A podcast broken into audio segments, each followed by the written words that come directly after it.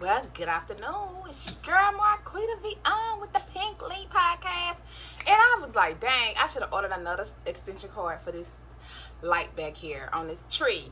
But y'all gotta excuse me. So today's episode is just a rundown on how have my say my break from social media has been going and just basically catching up with you all. So tune in to this episode right fast. Hey. Okay, so hi, if you saw the intro, you know, I'm Marquita Beyond, once again, your host with the Pink Link Podcast.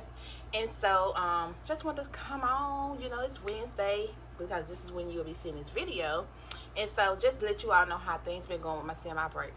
Um, I would say it's definitely been great, for the most part.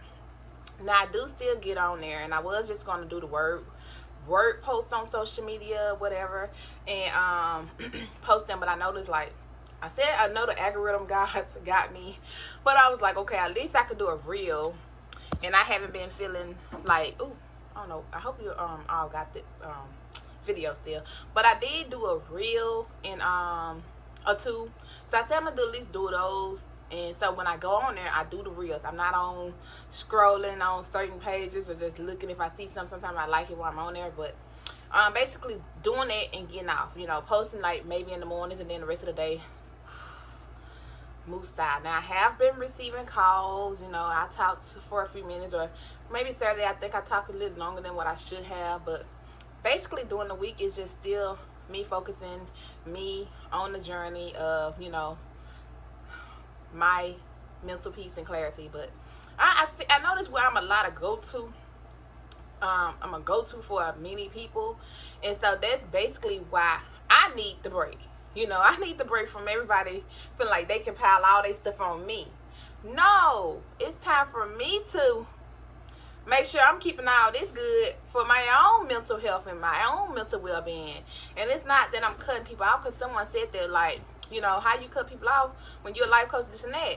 Well, even as a life coach, if certain people are not paying me like friends and family or whatever, and even if certain clients, if they're not getting the results that they need, you know, it's time to see if they need help elsewhere, you know, or if you're, you know, becoming so codependent upon my myself, it's time for me to let you gain strength to be able to, you know, start maneuvering life situation in a better manner and not be so codependent on me, you know, being that listening ear. Because I guess I'm I'm like this because I know in a lot of things that I had to go through, I had to face, you know, and going upstairs, you know, and venting to God.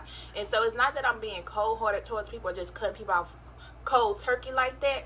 That's because a couple of people got mad at me.